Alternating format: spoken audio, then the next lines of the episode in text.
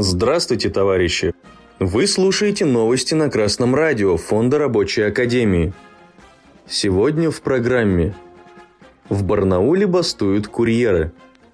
В Уфе иностранным строителям заплатят долги по зарплате. 15 ноября новостной портал RUNews24 объявил, что в Барнауле началась забастовка курьеров. Они работают со службой доставки «Самокат», Главные требования работников – чтобы администрация увеличила зарплаты и обеспечила хороший уход за велосипедами. У курьеров есть собственный телеграм-канал «Самокат Барнаул». Там они обсуждают свои повседневные дела, а также ведут репортаж об этом трудовом конфликте.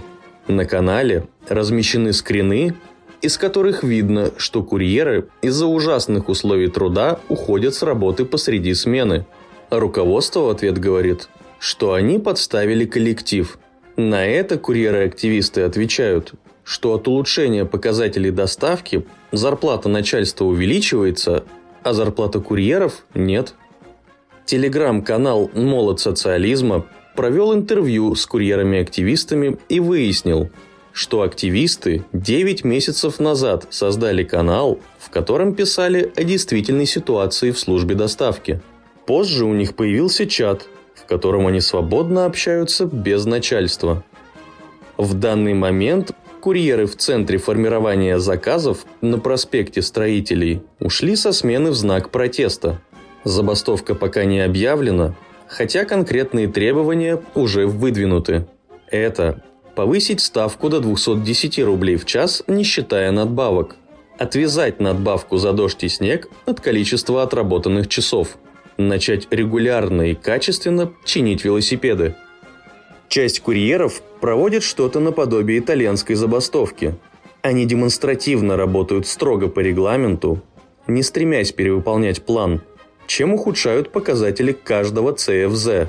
Активист сказал, что курьеры ощущают поддержку курьеров и общества, однако непосредственно в сам процесс трудового конфликта включено не более 5% курьеров – в планах у активистов вовлекать все больше курьеров в наше движение и со временем добиваться полного признания своих прав как работников.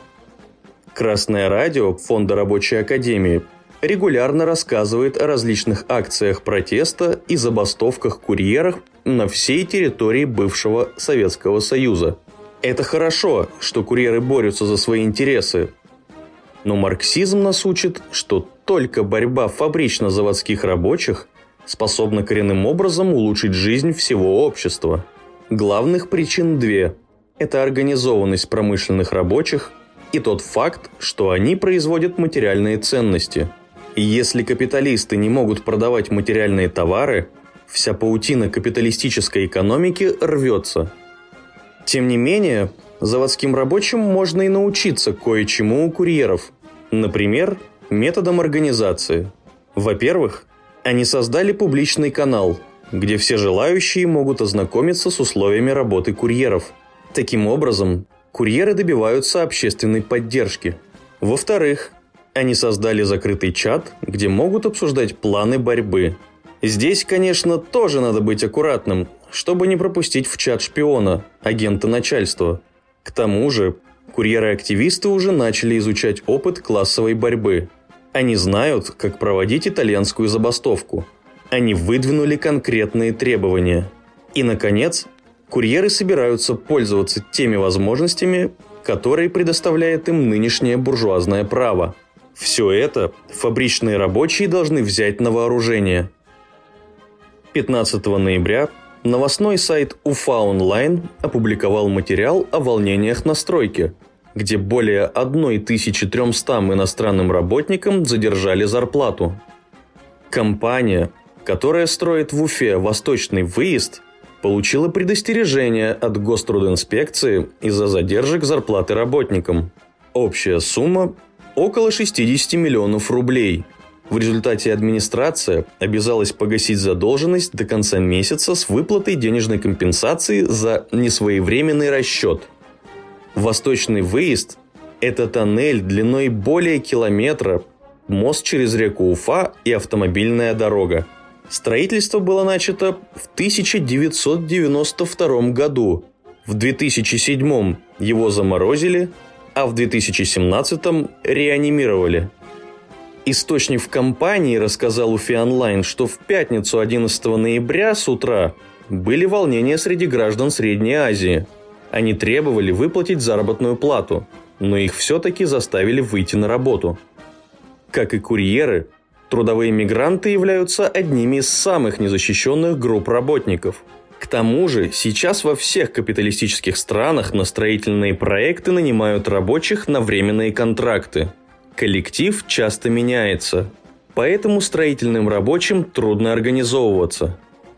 Тем не менее, Трудовой кодекс Российской Федерации относится к иностранным работникам точно так же, как к российским – Пролетариям и из России, и из Средней Азии нужно изучить законы, которые могут помочь организоваться и бороться за свои интересы.